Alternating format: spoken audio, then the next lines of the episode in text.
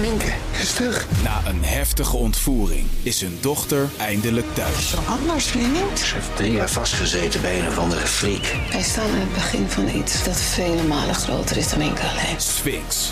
Ik ben nergens veilig. Vanaf 22 maart alleen bij Videoland.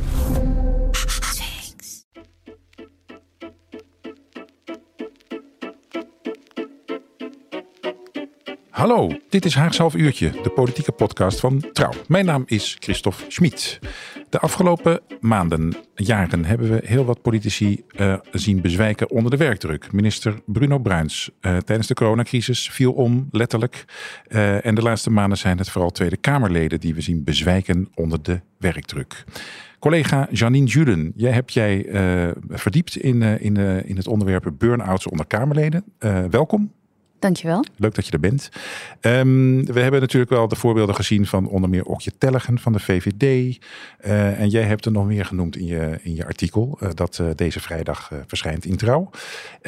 kun je iets meer vertellen over die personen die zijn omgevallen? Nou, in het najaar van 2022 had je een beetje een vloedgolf van Kamerleden die ofwel omvielen ofwel zeiden ik stop ermee, want uh, het wordt me allemaal te veel. Het begon denk ik met Okje Tellige, VVD-Kamerlid. Die vertelde dus dat ze um, in het Tweede Kamergebouw was um, en dat ze in elkaar was gezakt. En ze zat volgens mij op dat moment al een paar maanden thuis, ik denk langer dan een half jaar. En ze zei: Ik zie het niet zitten om, om weer terug te komen. En kort daarna heb je Corine Ellemeet gehad, die zei: dit is best wel een probleem. Zij is van D66, hè? Nee, zij is van GroenLinks. Oh, sorry, GroenLinks. Neem niet kwalijk. zij is van GroenLinks. Um, dit is best wel een probleem. En ze vertelde dat ze zelf ook nog wel wat klachten had gehad. Dat is een, een tweet die ze de wereld in had gestuurd, die best wel wat aandacht uh, kreeg. En vervolgens had je Esther Ouwehand van Partij voor de Dieren. Die, er, uh, die, die zei, ja, ik, ik, heb, ik heb het gevoel dat ik uh, op het randje zit. Zeg ik even in mijn eigen woorden. Dus ik ga er ook even tussenuit. En als laatste in december, volgens mij vlak voor het kerstreces, had je Harry van der Molen van het CDA. En die zei iets wat mij heel erg triggerde. Die zei, nou, ik, uh, ik ga er nu uit, want ik wil nog wat uh, gezonde jaringen op mijn stam. En toen dacht ik, hoe komt het nou dat jullie geen gezonde jaringen op je stam hebben? Dus dat was voor mij een van de redenen dat ik uh, dacht, hier wil ik meer over weten. Ja, toen kreeg je dus echt het gevoel van, nou, dit zijn geen losstaande incidenten meer. Hier, hier zien we een patroon. Ja, inderdaad. inderdaad. Um, en als mensen denken aan burn-outs in de Tweede Kamer, dan uh, denken zij misschien uh, meteen ook aan Pieter Omtzigt. Uh, hoe, hoe, past hij in, in dit verhaal? Ja, Pieter Omtzigt is wel een verhaal op zich. Um, een burn-out heeft verschillende oorzaken. Um, dus ja, een burn-out is, gewoon een burn-out. Maar bij hem was het wel een, een slagje anders. Hij, hij heeft heel veel tijd gestoken in de toeslagenaffaire toen de tijd. Um, echt uren en uren, maanden, jaren zelfs. Maar wat bij hem ook speelde tijdens het moment dat hij er zoveel tijd kwijt was aan heel belangrijk werk, is dat hij eigenlijk een beetje um, in een toxische omgeving zat, zoals hij dat zelf omschreef. Hij, hij, voelde zich gewoon een beetje gepest door zijn collega. En een beetje mag ik eigenlijk niet zeggen. Hij, hij voelde zich echt niet gewaardeerd. Binnen het CDA, hè? Binnen het CDA, ja. inderdaad. Uh, we kennen allemaal het verhaal van uh, we moeten Pieter Omtzigt sensibiliseren. Um, Wie zei dat ook alweer? Onze, onze befaamde uh, Wopke Hoekstra, leider van het CDA. Mm -hmm. um, en, en ja, als je, als je hoort dat je. Ze vonden hem maar een lastig Kamerlid, laat ik het zo zeggen. En als je hoort dat je gesensibiliseerd moet worden, dan, dan snap ik dat er op een gegeven moment iets knapt. Maar waar mijn verhaal voornamelijk om gaat, is dat je ondanks het feit dat je niet in zo'n toxische omgeving zit, dat je ook heel erg last kan hebben van die ontzettend hoge werkdruk in de Kamer. Dat je alsnog 80 uur per week maakt. En dat je alsnog het gevoel hebt dat je paracetamol moet slikken elke dag, omdat je anders nou, het even niet volhoudt, zeg maar. Heb je dat inderdaad uh, gehoord van Kamerleden? Dat ja. ze pijnstillers uh, slikken? Ja, dus ja. ik moet eerlijk zeggen, daar schrok ik best wel van. Want ze vertelden het ook een beetje alsof het normaal was. Ik denk dat ze ergens ook wel het gevoel hadden dat het niet helemaal oké okay was. Maar ik heb het een paar keer gehoord dat Kamerleden zeiden van... Um, ja, ik, ik heb een periode gehad dat ik elke dag paracetamol slikte. Want dan kon ik even door. En ik dacht, dat is niet normaal dat je elke, elke dag paracetamol slikt om even door te kunnen, dan is er iets behoorlijk, behoorlijk heftigs aan de hand. Oké. Ehm, je hebt dus verschillende Kamerleden eh, gesproken. Wat, wat zijn jouw ervaringen daarbij? Waren ze heel openhartig? Nee, niet per se. Integendeel zelfs. Het was, eh, ik ben in het begin best wel tegen wat gesloten deuren aangelopen. Um, appjes die niet beantwoord werden. Ehm, of dat je voor een half uurtje wordt ingepland terwijl je het wil hebben over best wel persoonlijke kwesties. En uh, kwesties die, ook hun collega's aangaan, zeg maar, waar ze dan ook wel over moeten vertellen. Dat, gaat dat gaat lastig in een half uurtje. Dus als je dan een half uurtje de tijd krijgt en je hoort, ja, mijn volgende afspraak uh, staat alweer voor de deur, dan, uh, ja, dan is dat lastig. En dat had volgens mij voornamelijk te maken met het feit dat het gewoon een heel moeilijk onderwerp is voor Kamerleden om over te praten. En dat is dan misschien ook meteen een van de oorzaken uh, van, van die burn-outs. Dat het een, uh, iets heel geheimzinnigs is. Het speelt in ieder geval mee. Het speelt in ieder geval mee. Wat, wat ik zag, um, ik heb zo'n acht Kamerleden gesproken. Wat ik zag is dat ze toch wel heel erg vasthouden aan een prototype Kamerlid. Dus een Kamerlid dat niet graag klaagt of helemaal niet klaagt. Dat het heel normaal vindt om 60 à 80 uur per week te werken. Dat het zelfs een beetje stoer vindt om 60 à 80 uur per week te werken. Um, dat het heel normaal vindt om tot vier uur s'nachts door te gaan met een debat. En dat is niet gechargeerd. Er zijn debatten die echt tot vier uur s'nachts hebben geduurd hier.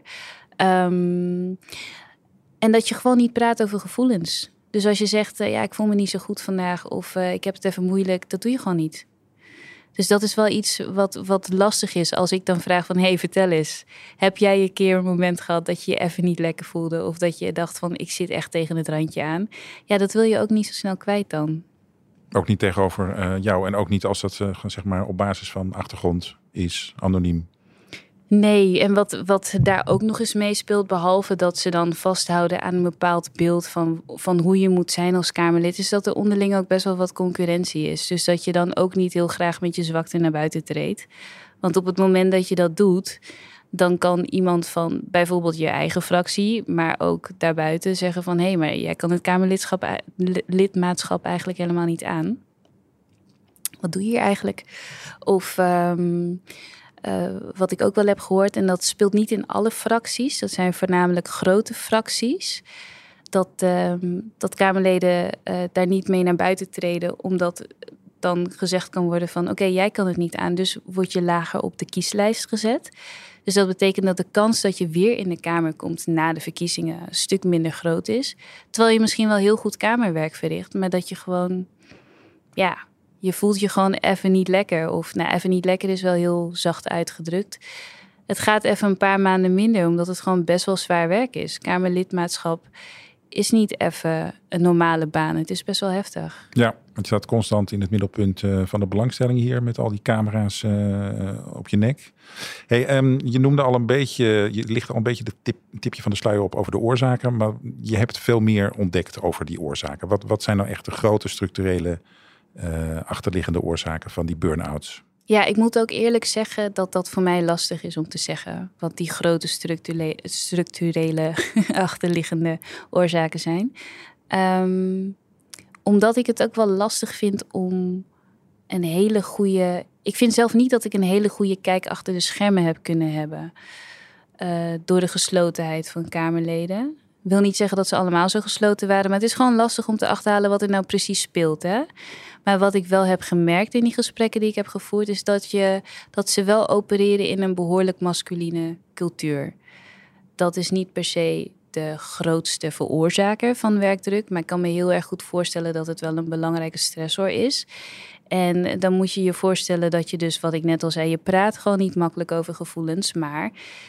Uh, je haalt elkaar soms ook gewoon naar beneden. Een van de Kamerleden die ik sprak, een van de weinigen die wel met naam en toenaam in de krant wilde, dat is Marieke Koekoek, Kamerlid van Volt.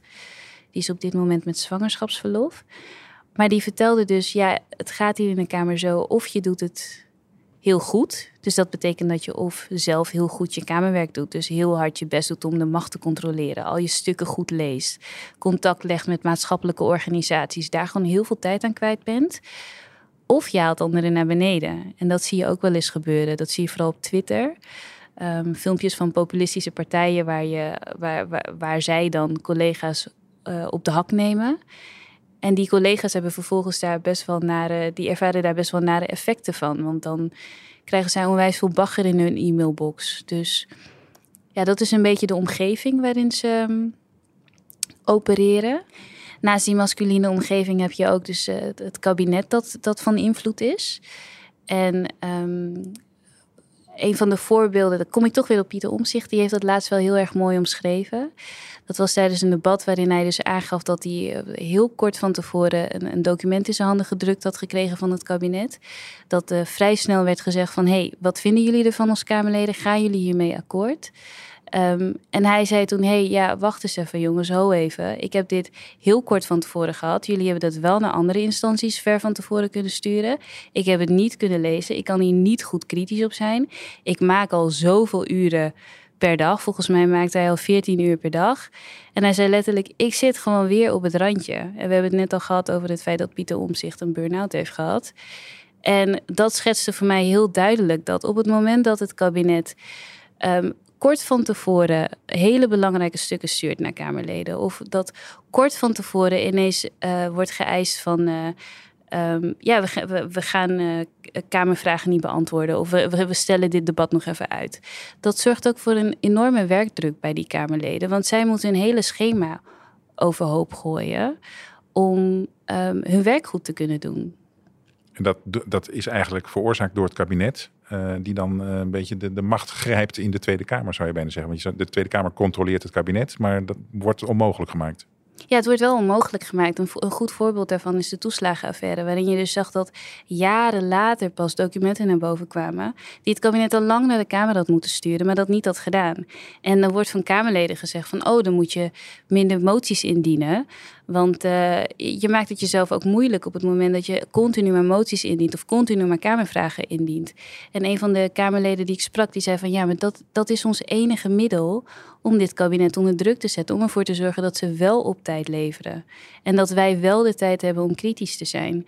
Want op het moment dat het kabinet zegt van hé, hey, uh, we hebben morgen een belangrijk debat, je krijgt het morgenochtend dan kan ik mijn werk niet uitvoeren. Hoe kan ik daar kritisch op zijn als ik dan morgenochtend, ik heb dan, wat is het, vijf uurtjes om 500 pagina's door te spitten?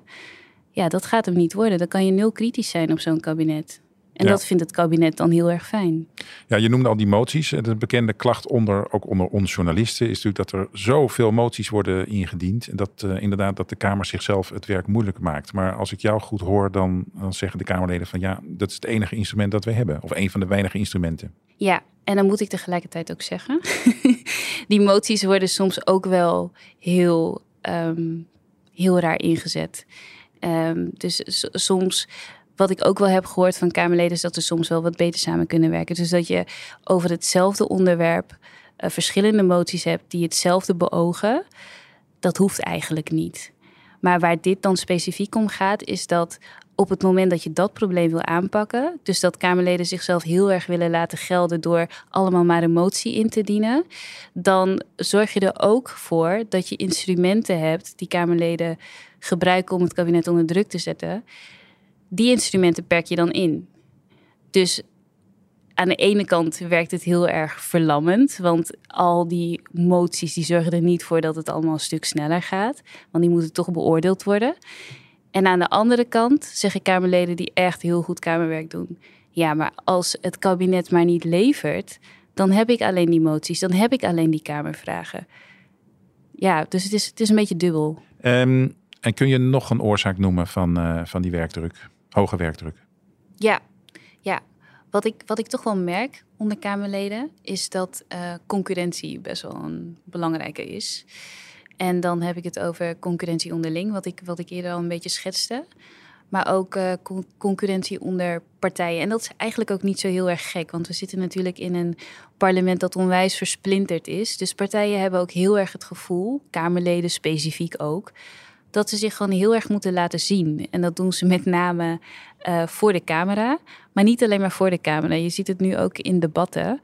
Dus dat ze, dat ze eigenlijk alleen maar um, een debat gaan volgen al, op het moment dat ze zien van hé, hey, dat, is een, dat is een debat dat heel veel media-aandacht gaat krijgen. Of uh, misschien moet ik daar een debat over aanvragen, want dat is een heel populair debat. Dus daar komen veel mensen, of daar, daar krijg je misschien wel veel kijkers mee ik heb zelf ook het idee dat Kamerleden het idee hebben dat ze continu bekeken worden door het Nederlandse volk. Volgens mij valt dat hartstikke mee. Ik weet niet of, of jij heel vaak kijkt naar. Nou ja, wij misschien wel, maar de gewone mensen uh, die zitten niet de hele dag NPO-politiek uh, te kijken. Nee. Denk ik. nee.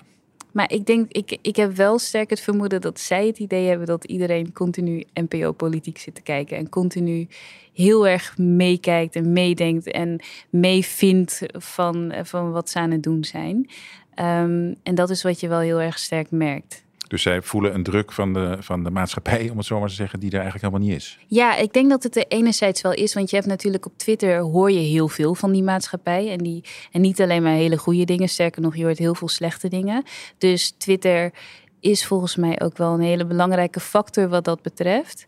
Maar wat je heel erg merkt is dat. Um, uh, dat Kamerleden toch ook wel de druk voelen om op het moment dat een, uh, dat een journalist uh, bij ze voor de deur staat, om te zeggen van hé, hey, vind je hier wat van? Om daar echt wat van te vinden. Gewoon om continu maar die kiezer aan te kunnen spreken, continu maar contact te leggen met die maatschappij die ze dus blijkbaar volgens hun de hele tijd bekijkt. Ja, je noemde het al eventjes, uh, maar moeten we onszelf ook niet uh, vergeten in dit spel? Uh, de, de, media, de journalistiek. vormen wij ook een, een, een werkdrukverhogende factor? Ja, dat denk ik wel. Dat denk ik wel. Ik sprak ook Kees van der Staaij van het, van het SGP. Die zit al 25 jaar in de Kamer. Dus dat, dat is ons langstzittende Kamerlid. En die zei, er was een tijd dat ik ook gewoon rustig aan mijn bureautje kon zitten. En gewoon lekker aan een debat kon werken of een debat kon voorbereiden. En dat ik niet gestoord werd door journalisten. En eigenlijk door onze manier van journalistiek bedrijven. We zijn online, we doen podcasts zoals wij nu. We hebben de krant, we hebben televisie. We zijn eigenlijk de hele dag bezig met het maken van content, met het maken van media. En we vallen dan ook de hele dag door Kamerleden lastig. Dus um, veel meer dan vroeger staan we bij ze voor de deur, staan we in de wandelgangen en willen we van alles van ze weten. En dat was vroeger denk ik wel echt een stuk minder. Ja. Maar je ziet ook wel aan de andere kant uh, dat Kamerleden ook wel erg bewust op zoek zijn naar ons. Die willen natuurlijk ook graag de krant in. Dat uh, is ook een vrij nieuw fenomeen, toch? Ja, ja, en dat, dat is ook wel, dat is ook wel, ik schrok daar ook wel een beetje van toen ik dat hoorde. Want wat dus blijkt is dat bij bepaalde fracties dat ook wel heel erg meetelt in hoe je wordt beoordeeld. Als je heel vaak in de krant staat of heel vaak op tv bent geweest, dan heb je het goed gedaan. Dus dat, dat wil nog niet zeggen dat je goed kamerwerk hebt verricht, maar het betekent wel dat je goede beoordeling krijgt. Uh, dus dat is ook wel een van de drijfveren voor Kamerleden. Om dus maar de hele tijd die camera's op te zoeken of de uh, krantenjournalisten te bestoken. Omdat ze dan gewoon een goede beoordeling krijgen soms. Ja, en daardoor verhoogt de kans dat zij hoger op een kieslijst eh, komen. Ja, de inderdaad. Keer. Ja. Hey, um, uh, uh, veel mensen zullen misschien zeggen: ach ja, burn-outs van de Kamerleden. We hebben overal in de samenleving burn-outs. Dat is een beetje een intern probleem. Maar toch kun jij misschien uitleggen wat voor gevolgen dit fenomeen heeft voor de democratie. Ja, ja. Het, wat ik ook nog even wil zeggen. Natuurlijk zijn er beroepen waar mensen ook knijterhard werken. En waarin ze echt wel heel veel tijd kwijt zijn aan hun werk ik denk dat het kamerwerk echt wel, dat is, dat is zo anders. Um, wat mensen denk ik ook wel heel erg vergeten is dat behalve het, de tijd die Kamerleden besteden aan debatten, zijn ze ook tijd kwijt aan uh, maatschappelijke organisaties, aan ons als media, um, aan uh, contacten met de kiezer. En dat doen ze allemaal uh, onder het oog van ons, zeg maar. Mensen die er wat van vinden. Mensen die zeggen van, hé, hey, belastingtrekker, uh, je moet wel werken voor je geld. En mensen die ook dus soms van ze eisen dat op het moment dat het reces is, dat ze gewoon doorgaan met werken. Dus Kamerleden voelen ook wel die continue druk. Um, wat ook nog eens meespeelt, is dat ze gewoon best wel weinig um, ondersteuning krijgen daarbij. Dus wat ik net al zei van Pieter Omzicht, die ineens kort van tevoren ik weet niet hoeveel bladzijden door moest spitten, omdat het kabinet vond dat, dat hij maar snel moest beoordelen. Dat doet hij vaak in zijn eentje of met een halve beleidsmedewerker. Ik zeg even half, dat is gechargeerd, maar er is best wel weinig ondersteuning. Dus het, de werklast is enorm hoog. Het is niet zeg maar, ja, het, het, is, het is geen gewone drukke baan. Het is echt een, een ander vak, zeg maar. Ja. Um, welke gevolgen uh, heeft dit fenomeen precies voor de kwaliteit van de democratie? Wat ik, wat ik kwalijk vind, is dat mensen als bijvoorbeeld Harry van der Molen, maar ook in het verleden een Bart Snels van GroenLinks, maar uh, ook anderen, ook je tellige van VVD zeggen: ik kap ermee. Ik, uh, dit, dit wordt me gewoon te veel en het is het me niet waard.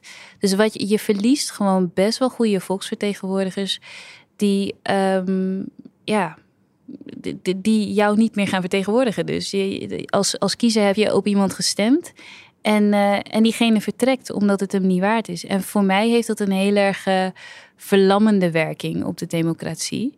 Want um, uh, we, we, verliezen gewoon mensen die, die goed werk verrichten. Die, die dus inhoudelijk kamerwerk goed doen. En wat er vervolgens gebeurt als je die mensen verliest, die goed werk verrichten, dan heb ik het idee dat, ja, dat zeg ik misschien een beetje oneerbiedig, maar dat de haantjes overblijven. En dat zijn toch wel de mensen die liever niet op de inhoud zitten, omdat het makkelijker is om niet op de inhoud te zitten. Het is heel zwaar om continu al die pagina's maar door te moeten spitten en continu al, al maar kritisch te moeten zijn op het kabinet. Die mensen hou je dus niet over, maar je houdt wel de schreeuwers over. De mensen die de anderen op de hak nemen. En tegelijkertijd zitten we in een situatie waarin we crisis na crisis na crisis krijgen of hebben die we maar niet opgelost krijgen. Ik noem de stikstofcrisis, ik noem uh, de klimaatcrisis, ik noem de, uh, de wooncrisis en ga zo maar door. Dat krijgen we niet opgelost als we niet de inhoud ingaan. Nee, en met die haantjes bedoel je ook de, de Kamerleden die liever in een uh, talkshow zitten s'avonds dan dat ze inderdaad in zo'n uh, 100 pagina's tellende stuk uh, gaan lezen. Ja, en, en de, op zich de mensen die in talkshows zitten, dat zijn soms ook gewoon mensen die inhoudelijk gewoon goed werk verrichten. Um, maar wat ik voornamelijk bedoel is, um, waar ik volgens mij ook een beetje mee begon, dat Marike Koekoek zei, uh, je kan of heel goed kamerwerk verrichten of je haalt een ander naar beneden. En dat tweede, als die mensen overblijven, die enkel en alleen anderen naar beneden halen, dan gaan we nooit meer op de inhoud zitten. Dan gaan we ook nooit meer. Dan zijn we alleen maar bezig met het politieke spel. Dus alleen maar bezig met elkaar. En dat is wat Den Haag eigenlijk al decennia lang verweten wordt: dat we alleen maar bezig zijn met elkaar. Ik zie liever dat we wel met de inhoud bezig zijn. En dat we gewoon ook echt met concrete oplossingen komen voor de grote crisis waar we nu voor staan. Ja, Hey, we hebben het nu uitgebreid gehad over uh, het probleem en over de oorzaken van dat probleem. Uh, maar wordt er ook gewerkt aan oplo oplossingen? Ja, er wordt zeker gewerkt aan oplossingen. Um, de vraag is of het allemaal genoeg is. Um, maar twee jaar geleden is het alweer. Toen heeft um, Kamervoorzitter Vera Bergkamp, die heeft ervoor gezorgd dat er in ieder geval een bedrijfsarts is, waar Kamerleden een beroep op kunnen doen. En een, een bedrijfsmaatschappelijk werker. En dat is een soort van psycholoog voor um, nou ja, werkenden, zeg ik maar even. En daarbij kunnen Kamerleden ook sindsdien naar de huisarts op het moment dat ze acute hulp nodig hebben.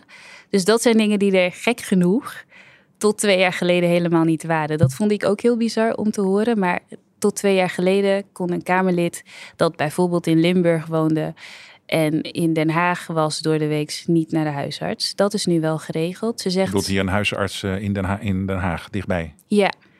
Terwijl eigenlijk, het is, het is heel erg bekend dat je als Kamerlid in Den Haag gezeteld bent door de weeks op kamerdagen. Dus op het moment dat je dan ernstig ziek wordt, dan kan je eigenlijk nergens heen. Uh, Bergkamp die, die zegt er heel erg oog voor te hebben. Maar wat lastig is aan haar functie, is dat ze niet de werkgever is van de Kamerleden. Haar woordvoerder heeft Kamerleden ook wel eens omschreven als allemaal ZZP'ers. En dat zou dus betekenen dat ze ja, gewoon verantwoordelijk zijn voor hun eigen welzijn. Dus als ZZP'er moet je zelf maar regelen dat je geen burn-out krijgt. Um, ik vond dat opvallend, maar ik snap dat ergens ook wel. Want het zijn allemaal verschillende fracties die allemaal een andere politieke kleur hebben. En dus ook zelf willen bepalen wat voor soort mensen ze in hun fractie hebben. Dus die, die willen misschien zelf heel erg bepalen hoe ze personeelsbeleid voeren. Dus daar gaat, ze zich, daar gaat ze haar vingers niet aan branden. Maar dat zorgt er wel voor dat op het moment dat je als Kamerlid dus niet goed voelt of het gevoel hebt dat je op het randje van overspannenheid of een burn-out zit, ja, dat je, ja, dat je toch wel. Ik kan me voorstellen dat je je best wel alleen voelt op dat moment, want naar wie moet je toe? Je hebt dan eigenlijk moet je het dan hebben van een attente collega die zegt van hé, hey, gaat het wel? Of uh, een uh, fractiesecretaris die zegt is alles oké? Heb je een paar weken nodig? Dus ondanks het feit dat nu de basisvoorzieningen goed geregeld zijn en dat zij er best wel oog voor heeft en dat ze ook wel um, ervoor wil zorgen dat uh, volgens mij is het nu ook zo dat op het moment dat je een burn-out hebt gehad, of op het moment dat je er even tussenuit bent geweest, dat je nu um, een revalidatiecoach uh, kan raadplegen op het moment dat je terugkomt in de kamer. Denk ik dat het voor haar toch nog wel lastig is om, om heel veel meer te regelen dan um, zeggen van we hebben er oog voor. En uh, ja, we zien dat dit een probleem is in de kamer. En we, we willen er vooral voor zorgen dat het niet gebeurt. Ja. En wordt er ook iets breder nagedacht over uh, uh, structurele oplossingen in, de, in het parlement? Nou ja, ik hoor wel van Kamerleden zelf dat ze, dat ze daar ideeën over hebben.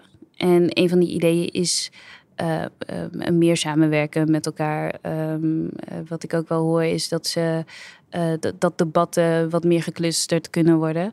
Maar wat ik wel vaker terug hoor is, we moeten gewoon een groter parlement hebben. Ja, het zijn er nu 150. Ja. Hoeveel, hoeveel wordt er dan aan gedacht? Ja, dat weet ik niet precies. Volgens mij tegen de 200.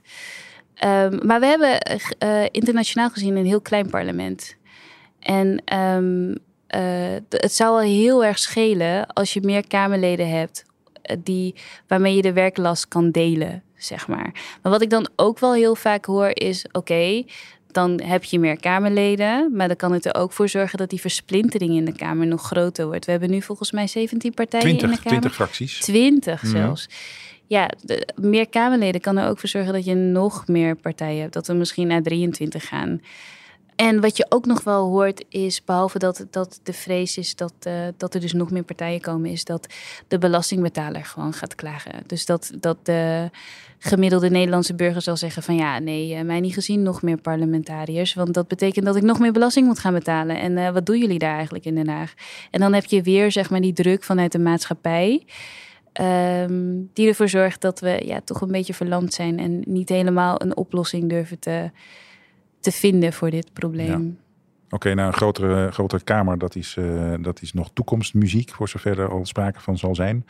Uh, en op dit moment zien we natuurlijk nog weinig vooruitgang op dit uh, onderwerp qua burn-outs. Hoe zie jij de toekomst in? Zie jij, zie jij ergens verbetering ontstaan? Wat ik fijn vind om te zien, is dat er ook een nieuwe generatie Kamerleden aan zit te komen. Wat jongere generatie, wat jongere Kamerleden bedoel ik. En die zeggen, weet je, het is helemaal niet stoer om 80 uur per week te werken.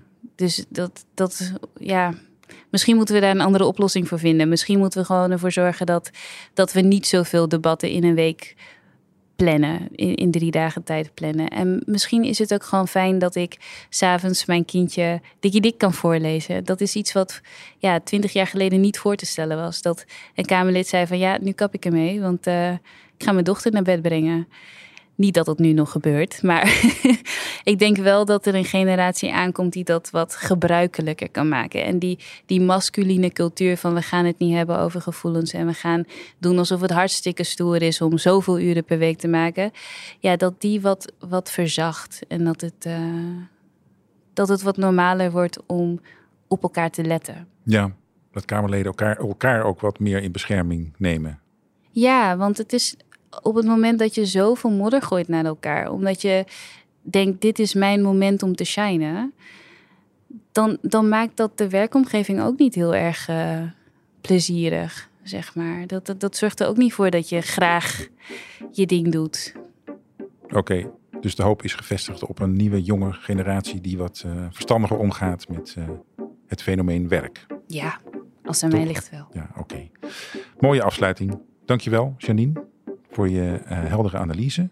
Um, dit was Haagse half uurtje voor deze week, de politieke podcast van Trouw. Mijn naam is Christel Smit en deze podcast werd gemaakt door Hanna van der Wurf en George Paul Henneberken.